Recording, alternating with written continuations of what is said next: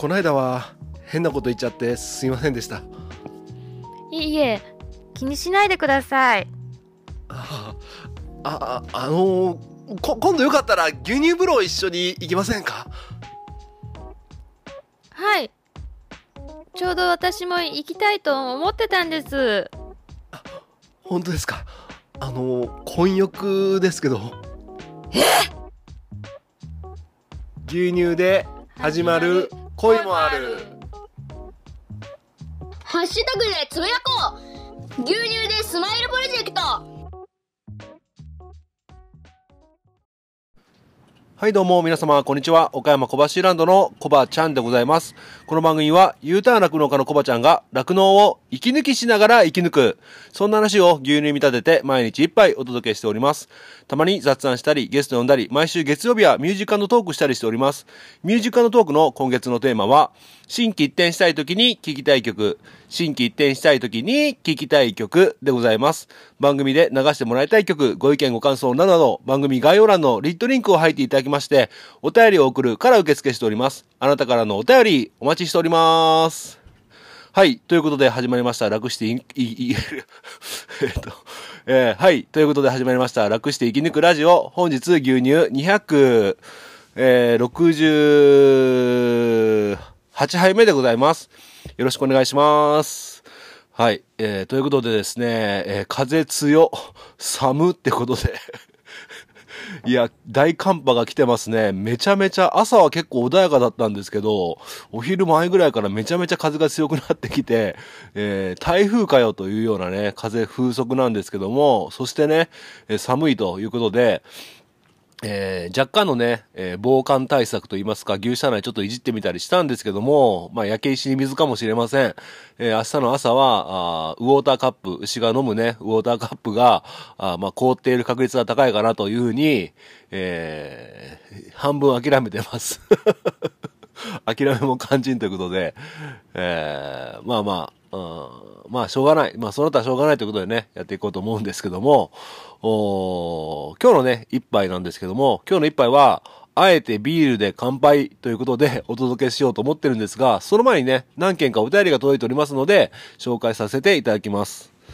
えー、はい、ありがとうございます。ね、おかげさまでたくさんのお便りをいただきまして、本当に感謝感激、あ、雨、コバちゃんでございます。えー間違えた。えーとですね、ちょっと待ってくださいね。えーと、はい。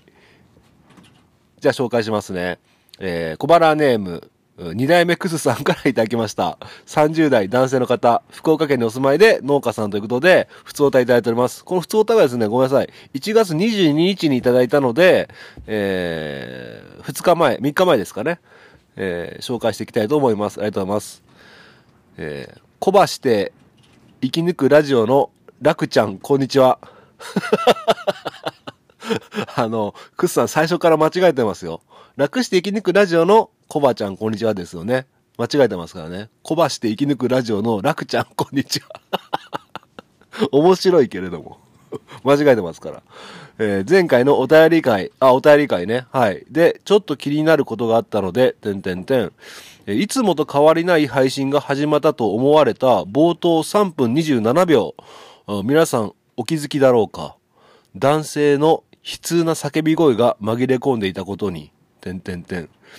えーおそらくこの小橋俊之という男に深い憎しみを持ったままこの世に、この世を後にした男性の声であろう。てんてんてんてんてん。ギャー コバちゃん、えー僕はコバちゃんのことが心配です。しばらくの間気をつけてくださいね。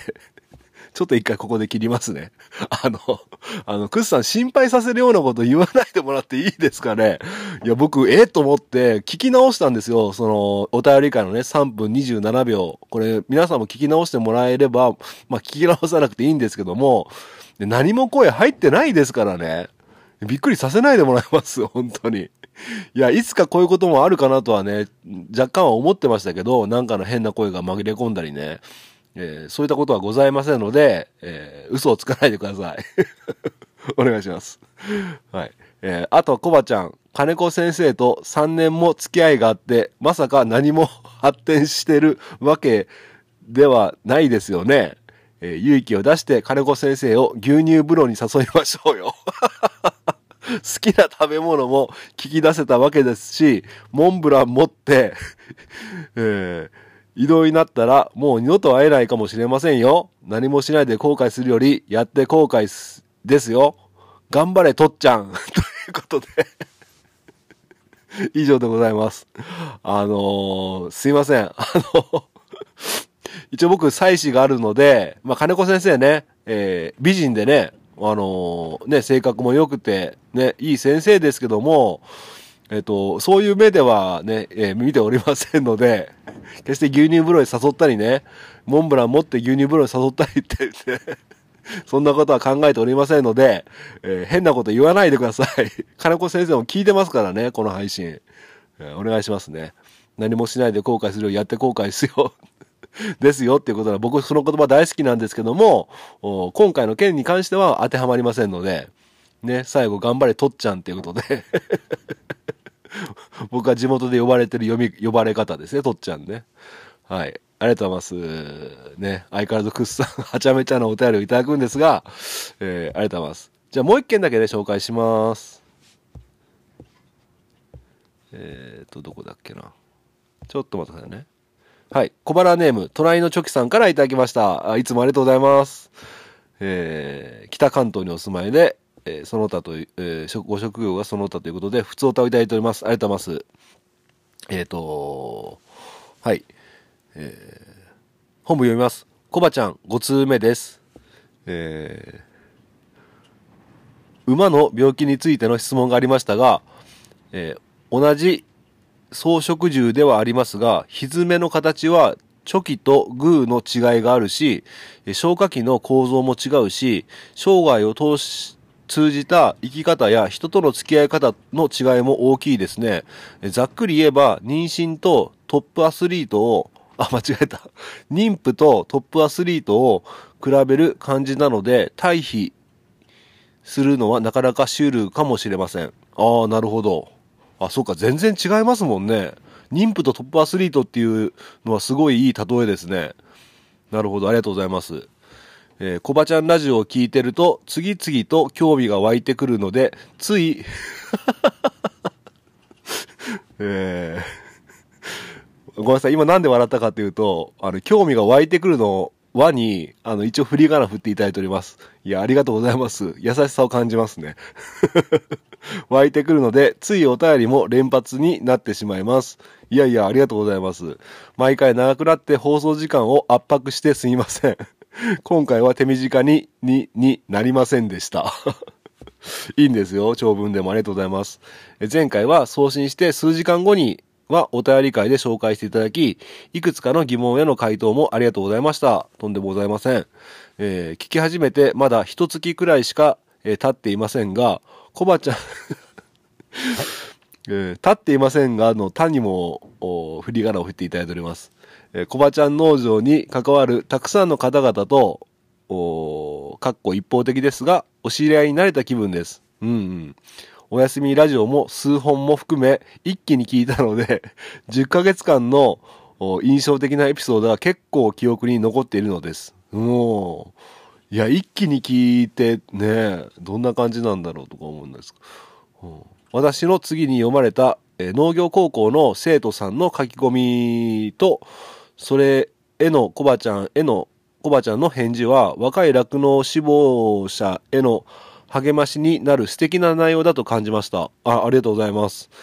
そして若い人たちに心からそう言い続けられる業界にしなくてはなりませんね。うん、そうですよね。えーさて質問なのですが264杯目の49分頃に登場するプチについて、えカテゴリー的に一般の牛ではない、変わったタイプと紹介していましたがどんなところが変わっているのですか？ちょっとここで一回切りますね。あのプチに関してはですね、うん。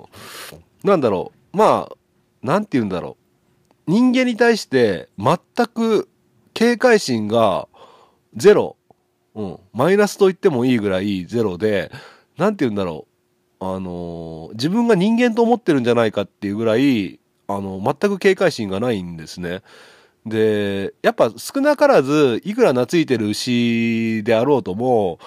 ちょっと走ってね、近づいたりとか、なんかいつもと違ったことがあったりすると、ちょっと警戒したりするじゃないですか。うん、それが全くないんですよ、この子。だかある意味ぼーっとしてるっていうか、お前大丈夫かなっていうふうに思う。うん、そんな感じですね。で、金子先生もそのことは知ってて、まあ、非常に懐っこいという子なので、まあ、そういった感じで変わったタイプと思っております。はい。えーそして今日は、えー新顔3頭が到着したということを知り、あ、北海道から導入した子ですね。うんうん。えー、コバちゃん農場の牛さんたちの性格や特徴を紹介するコーナーはどうでしょうか？ああ、なるほど。例えば、インスタ、えー何月何日の牛の名前は、えー、〇〇子で、〇歳のツンデレ娘ですとか、あストーリーズで、えー264杯目で、金子先生に撫でてもらっている子は、牧場で一番の美人です。とか、えーなんか、そんな印象。ほほほほあ、ストーリーズも、インスタもね、見てくれてるんですね。ありがとうございます。えー反数する農家のお二人が自分は牛を番号で認識してるけど、コバちゃんは名前で呼んでいるよね、いるね、と話されてて、あ、そんなこと言ってましたっけ？えーそういう感覚の違いがあるのは面白いなと感じました。えーそれでコバちゃん農場の牛さんたちを紹介してもらいたいと思ったわけです。なるほど。えースーパーで牛乳を目の前にした時にコバちゃん農場のお乳も入っているので、えーこの牛乳を飲みたいという消費者がいると思いますが、えーこの中にはプチの お乳も入っているから飲みたいというさらにディープなお客さんもいるはずです。いるんですかね？どうなんだろう、うんえー牛の顔が見える酪農ですね。ああ。なるほど。えー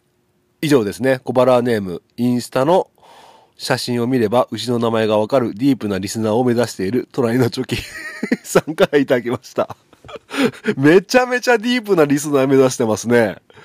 うーん、すごい。ありがとうございます。えー今まで美味しかった牛乳は何杯目でしたかということで、ありすぎて選べないとおっしゃってくださって、いやー、ありがとうございます。いろいろと考えさせられる内容だったんですけども、なるほど。でも面白いですね。牛の顔が見える酪農っていうのは面白いですね。うん。ただね、あのーなんだかんだ言うても、まあ、家族同様に思ってね、あの、一緒に働いてるっていうのは当然あるんですけども、最終的にはね、やっぱりお肉になったり、ね、まあ、一部ね、病気でなっちゃったりっていうことで、まあ、顔が見えた、見える反面ね、そういった、最終的にはそういったことになるっていうね、えー見方を変えればね、少し残酷に思えるようなね、一面もありますので、うーんと思うところもあるんですが、まあね、まあそんなこと、悪いこと考えてもね、悪いことじゃないんですけどね。うん、人間から見れば、まあ、役に立ってもらってるってことでね、え最後お肉になってまでね、人間に対して役に立ってもらっているってことで、非常に本当に牛牛さんにはね、感謝しかないんですけども、まあ、確かにね、えインスタの写真結構牛の写真上げてるんですけどもまあ本当にこの僕の番組をあのチョキさんみたいに楽しんでくださってる方はあこの牛あの子が出てるやったみたいなね嬉しいとかね。そんなうんそんな風に見てもらえれば例えば僕のところの牛乳はねえっとおはよう人形さんに出してるんでおはようさんのねあの牛乳手に取る手に取る時にえーコバちゃんとこの、えーえー例えば小雪の牛乳が入ってるんだとかってね思って手に手に取ってもらって飲んでもらえるとねえー一杯の美味しさっていうのは変わってくるのかもしれませんが ただですねえチョキさんみたいなタイプの小腹さんはかなり少数派だと思うんですよ。めちゃくちゃ嬉しいですけどね。まあでもまあインスタはねでもあれですよあの大体名前載せてたりしますからうんうん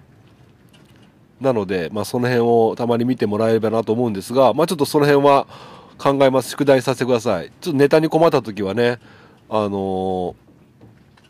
このコーナー、えーうちの牛のね、牧場の牛の性格や特徴を紹介するコーナーっていうのも考えていきたいと思います。ありがとうございます。参考にさせていただきます。はい。ということで、えーチョキさんはね、えーこの番組は牛乳の適正価格の販売を求めることの、を目的の一つにしています。あなたが牛乳1リットル購入するのはいくらまで出せますかという質問に対して、350円ということでね、えー回答いただいております。ありがとうございます。まあ先日ね、えー昨日か、あの、うちの妻がミュージックのトークまた出ていただきまして、あの、牛乳いくらぐらいだったら出せるって言ったら、やっぱ250円でもやっぱりきついかな、みたいなこと言っててね。まあ主婦目線で見ればね、あの、酪農家の嫁となれども、やっぱりスーパーに行ったら一消費者になるわけで、なかなか高い牛乳は手が伸びな、伸びづらいということでね。うん、まあそういった現実、安さの価値っていうのがあるんですけども、まあこうやってね、えー思ってくれる。で、高くでも買ってもいいよってね、そんな気持ちになってく、みんながね、一人でも多くなってくれることを願って、えー続けていきたいと思います。ありがとうございます。ということで、えーちょっと長くなってしまいます。15分？え、15分経った？やばい。ということで長くなってしまいましたが、え今日の一杯に入っていき、えーお届けしていきたいと思います。今日の一杯はですね、あえてビールで乾杯ということで、お届けしていきたいと思うんですが、えっ、と、そのためにはいろいろとお知らせしなきゃいけないことがあるんですけども、まず、えー一つお知らせございます。なんと、この楽して生き抜くラジオ、累計再生回数が4万回を突破しました。ありがとうございます。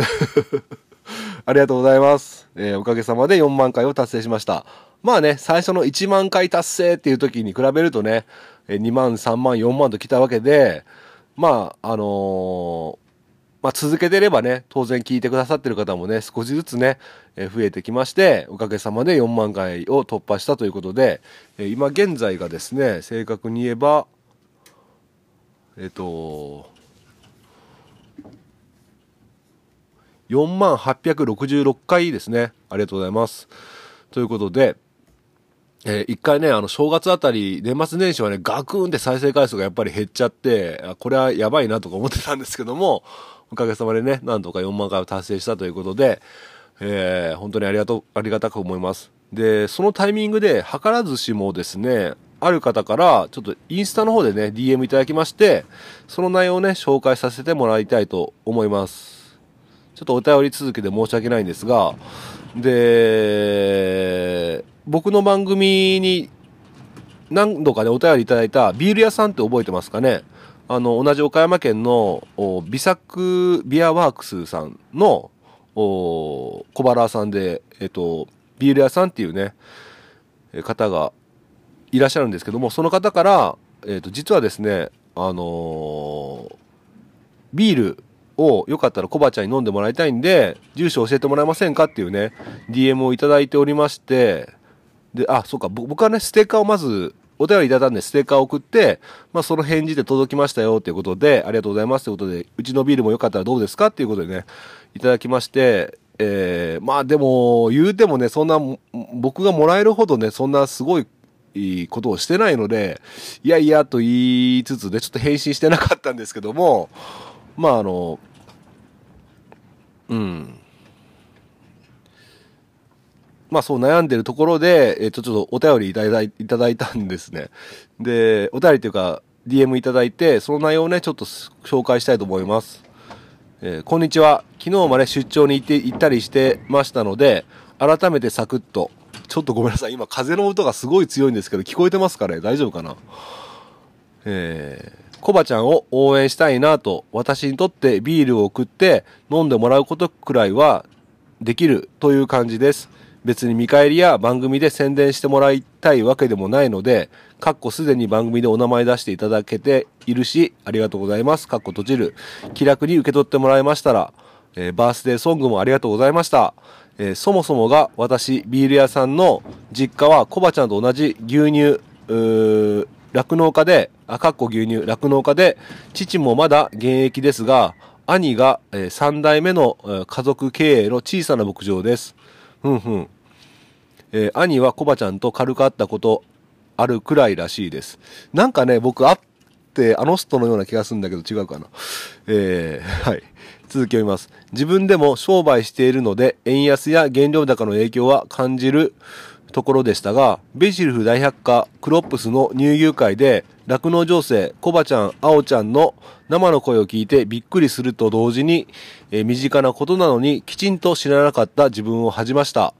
えー実家牧場はもともと牧草を作り、えー自給飼料が使えることや、私が製造で出す、えー麦芽かす、ビビたるものですが、のような、えー輸入原料以外の地域の資料もうまく活用していたとのことで、コバちゃんの入代生産所ほどの影響ではないそうです。いいな。いいなっていうか、それだけに頑張ってますからね。素晴らしい。えとは言っても現状であって、父もまだ元気で働けていますが、今後はおじいさん、おばあさんも、え高齢になり、介護の心配など、今の酪農環境で今後継続的な経営ができるのかは深刻な問題です。小さい頃から手伝わさせて、手伝わされて育っても来たので、酪農の大変さや、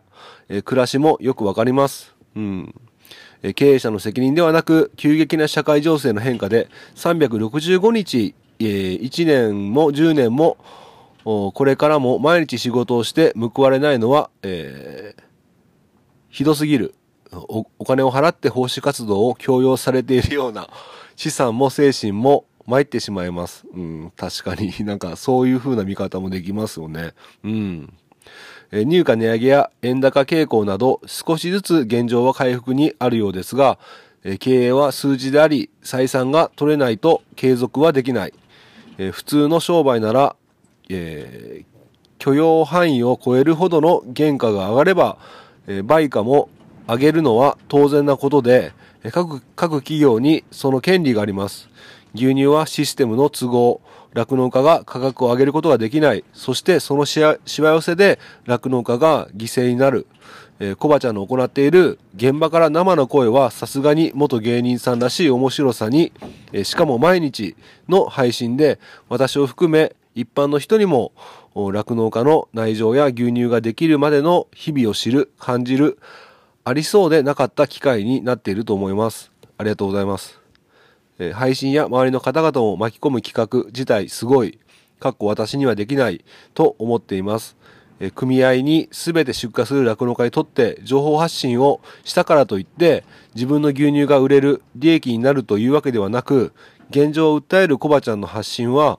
酪農業界全体のための発信でそれを自分の時間を使いながら家族との時間や睡眠時間を削りながらやっていると思うと応援せずにはいられない。私もいつか自分の身の回りや業界にとってそんな活動ができればと思います。楽して生き抜くラジオの入代生産所会がゲッヘヘ今月も設けてやりましたよ。かっこ笑い。という放送に早くなってほしい。えーありがとうございます。えーあと、コバちゃんはすごく丈夫で大丈夫そうなのですが、こちらもリスペクトしているポッドキャスト番組の特勤マッシュの墓場のラジオシーズン2の、えー第14夜善意のアンパンマ談義を紹介しておきます。なんというか、人の役に立とうとするなら自分自身が元気でないといけないというような内容に感銘するという勇気づけられるというか、体力がないとえーメンタルも元気が出ないと消耗する、擦り切れてしまうかもしれない。休める時に休んで回復しないと本末転倒に、えーなるかも、そう思います。えー美作ミヤバークス、三浦。ということで、えーいただきました。ありがとうございます。いや、あのまあ、結論を言えば、まあ、これを読みまして、えーえそれでしたらということで、もうありがたくね、あの、ちょっとご住所を 教えてですね、えー昨日、ちょっとね、不在だった時が続いててね、昨日の夜、夜というか夕方ぐらいに、えっと、ビアワー、ビサクビアバークスさんのクラフトビールが届きました。6本届きました。どうもありがとうございます。いや、これ、番組で言おうかどうか迷ったんですけども、うん、あのあえてね、やっぱ、うん、言おうかなと思って、えー紹介させていただきました。本当にありがとうございます。で、本当にね、めちゃめちゃ長い。これ何スクロールすればっていうぐらいの長い長文の DM いただきまして、いやー、目頭が熱くなりましたね。僕泣くこ、泣くかもしれないと思って読んでたんですけど、途中で危なかったんですけども、なんとか泣けずに読めました。よかった。またコバちゃん泣いてるよとかってね、みんなに突っ込まれるとこでしたけども。うん。ね、あの、ご実家が酪農されてるってことで、やっぱりね、あの、一般の消費者さんよりかは、もう少しね、一歩ね、自分ごとに置き換えて、えー、ね、酪農家の発信っていうのを聞いていただいてると思います。うーん。で、本当にね、えーご実家の方は、ね、自給飼料作られたりとかね、地域であるものを使われてたりとかってうまいことやられてまして、えー僕ほどのね、経営的なダメージは負っていない ような感じなんですけども、まあ、とはいえどもね、えーこの円安の影響とか、あの、消費低迷とかね、あの、ね、燃料高とかね、資材高っていうのはね、えー本当はね、そういうことがなければもっと儲かっている。うん。で、僕みたいな赤字の酪農家も少ないということでね、今9割以上が赤字って言われておりますよね。うん。ということで、ダメージはね、みんな負っているっていう、そんな中で、そうなんですよ。僕がね、あの、いくら発信したからといって、僕のとこ、うちのね、岡山小橋ランドの入荷が上がるってわけでも何でもなくて、本当に、うん、僕は自身が、まあやっぱ、酪農の現状を、やっぱ世間一般に、まあこの球場をね、とか、うん、球場も含めて、まあそれ以上にあの現場のドキュメンタリー、うん、酪農現場を知ってほしいっていうことで、毎日発信し、なるべくね、ドキュメンタリー番組として発信してるんですけども、まあそうじゃない時も多いんですけどね。うん、でもこうやってあのこういうふうに感じていただいて応援したいと思ってくださってる方がいらっしゃるっていうのは本当に本当にあのいやいやって謙遜するぐらいね嬉しいことでございます。本当にありがとうございます。いやそれで最後にですねあのポッドキャストのあのトッキンマッシュ墓場のラジオシーズン2の第14話、えー善意のアンパンマン談義ということなんですがいやいや僕もと以前ね、番組で紹介したと思うんですけども、僕もトッキンマッシュが大好きで、実はね、毎日配信してるっていうね、あの、この行動自体は、あの、トッキンマッシュの渋ちゃんにすごく影響されてるんですね。で、この、墓場のラジオ皆さん結構超有名番組なんで、結構、ポッドキャスト聞いてる人は聞いてると思うんですけど、聞いてない人もいるのかな？で、5年前、就農したての頃の5年前ぐらいから、トッキンマッシュを見つけてですね、ずっと聞き続けてるんですよ。それこそ週刊トッキンマッシュ、週刊トッキンマッシュ、びっくりマーク？ん？週刊びっくりマークトッキンマッシュでしたっけ？週刊トッキンマッシュびっくりマークでしたっけ？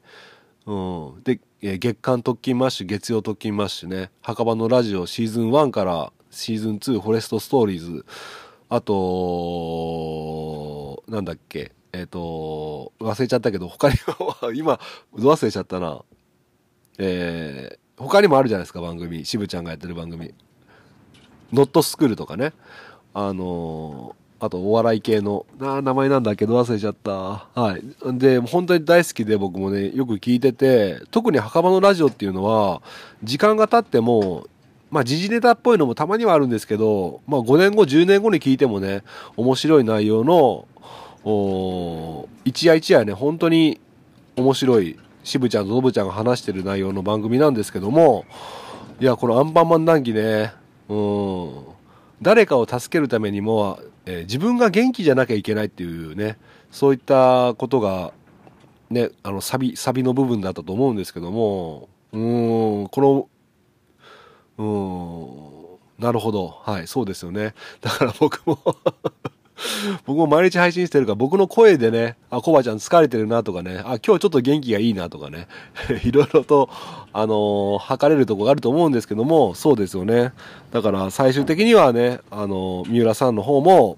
休める時にちゃんと休んで回復しないと本末転倒になると思いますっていうことなんで、いや、これは本当にね、いろんな人から心配の声をいただいて、まあそういうこともあってね、楽してお休みラジオも、ちょっと一旦活動停止をさせていただいて、夜はね、早く寝るようにしたんですね。うん、ありがとうございます。心配していただいて。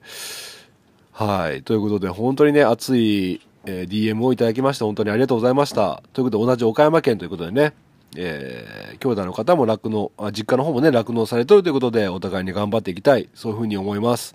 はい、そんな感じで、えー、今ですね、そのビールがね、あえてビールで乾杯ということなんで、あの、ぎなぜ牛乳じゃないんだコバちゃんって思うのかもしれませんが、やっぱりね、あの、お互い助け合いじゃないけど、うん、酪農厳しいから牛乳飲んでください、飲んでくださいって一方的にね、一方通行で言うのって、やっぱりおかしいじゃないですか。やっぱり応援した、してくださってる方が作ってるもの、いや、食品やね、ものをね、こちらからも、飲んだり食べたりね、えーしたしなきゃいけないじゃないですか。あのあの応援してもらってばっかじゃなくてこちらも応援しなきゃいけないということで、えー今日はね小腹のビール屋さんが作ってるビールを飲んでね、えーレビューをしていきたいと思います。そしてね4万回達成ということでね、えー乾杯ということでやっていきたいと思います。で今ビールを開けようとしたんですけども栓抜きを忘れちゃったんでちょっと今持ってきますね。だから一旦停止します。はい、今、栓抜きを取ってきました。で、栓抜きが、ごめんなさい、探してもなかったんで、あの、ペンチで、ペンチならあったんで、ペンチでね、えビールの蓋を開けていただきたいと思うんですが、えっ、とですね、6種類ね、別々のクラフトビールがありまして、クラフトビールで合ってますよね、言い方。あって、どれにしようかなと思っていろいろあるんですけども、いや、ありがとうございます。で、どうしようかな。ちょっと一個気になるのがあって、いろいろあるんですけども、えー、これにしようかな、今日はちょっとキャッチーな感じで。焼きリンゴ、バイ、バイツェンっていう焼きリンゴバイツェン。えー、弘前山崎リンゴファームのリンゴ、おかっこ星の金貨。え？星の金貨？を、えー焼きリンゴにして使用したフルーツバイツェンです。バイツェンって何すか？まあ、ビールに岡山県産のリンゴが入ってるって感じなんですかね。ごめんなさい、僕、あの、あまり詳しくないから、詳しいレビューはできないんですが、ちょっとこれ気になるんでいただきますね。他にもね、なんか酒粕が入ってたりとか、なんかすごい、こだわりのある、えーセットなんですけども、本当ありがとうございます。じゃあ、ちょっとね、開けていきますね。開けれるかな、ペンチで。つか30分以上こんな配信で経ってしまって申し訳ないですね。よっ。お開いた開いた。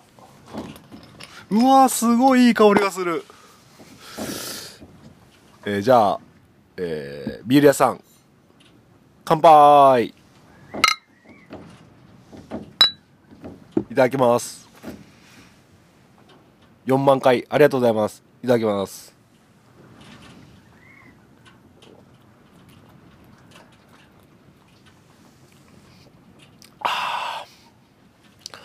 うわ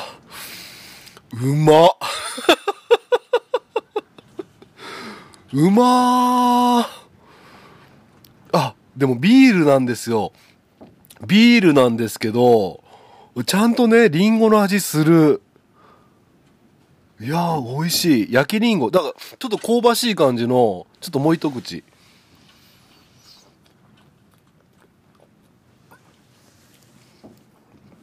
ああ、これはうまいなあいや、これは美味しいですよ。アルコール分が5%ということで、内容量 300ml。いや、これは贅沢ですね。いや、いつもあの、発泡酒みたいなばっか、あ、まあ最近は全然お酒飲んでなかったんですけど、まあ買うとしたらそんな感じのね、確か僕がよく飲んでるビールって金麦ですかね。あの青いビール、ビールの。いや、全然違いますね。すごい味わい深いですわ、本当に。いや、美味しい。まあこれからね、運転する予定がないんで、今昼の、今、今3時12分なんですけど、飲んじゃってるんですけど、いや、美味しい。ありがとうございます。ああ、美味しい。もう全部飲んじゃおうかな。いや、これもったいないからちょっと後で。ということで、本当に、美味しいビールを送っていただいてありがとうございました。で、さっきも言ったんですけども、まあ僕はこの楽して生き抜くラジオでビールを飲んでね、美味しいっていうのはおかしいかもしれないんですが、やっぱね、応援してくださってる方のね、作っているものっていうのもね、ちゃんとね、えーそちらの方もちゃんと価値が高まって、みんなのね、作ってるものの、価値が高まればね、いいなって思いますよね。で、僕も牛乳の価値高めたいって言ってますけど、やっぱりね、あのーなんだろう。労働の価値と言いますか、やっぱりなんか、安いものが優先される時代っていうか、日本は特にね、うん、やっぱみんながね、給料が、まあ今ね、えー政府の方もなんか賃上げとかって言ってるみたいですけども、ちゃんとね、みんながね、給料が上がるような感じになっていかないと、物だけがどんどん高くなってってね、うん、それ買いたくても買えないっていう人もたくさんいると思うんですよね。うん。だからちゃんと、まあ、牛乳の価値を高めたいっていう活動を、入活をね、えーやっていくとともに、えーやっぱり周りの、うん当たり前と思われている食べ物や食品、野菜とかね、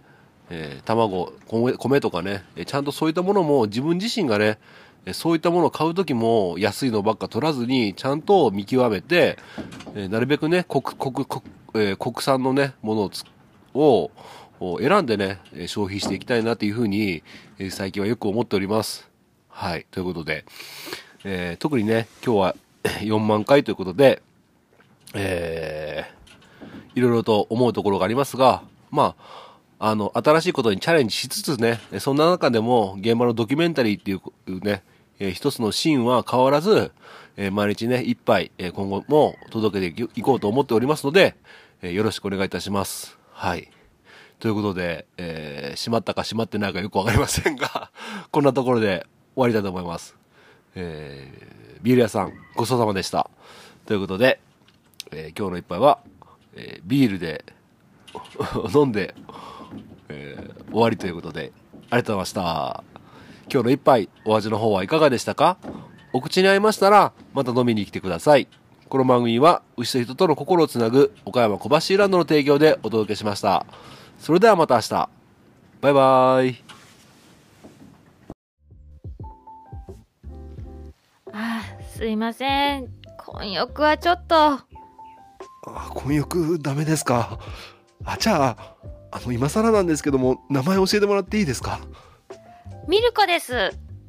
ミルコさん、いい名前ですね。え、ちなみに年齢は？女性に年齢は聞かないでください。すいません。牛乳で始まる恋もある。ハッシュタグでつぶやこ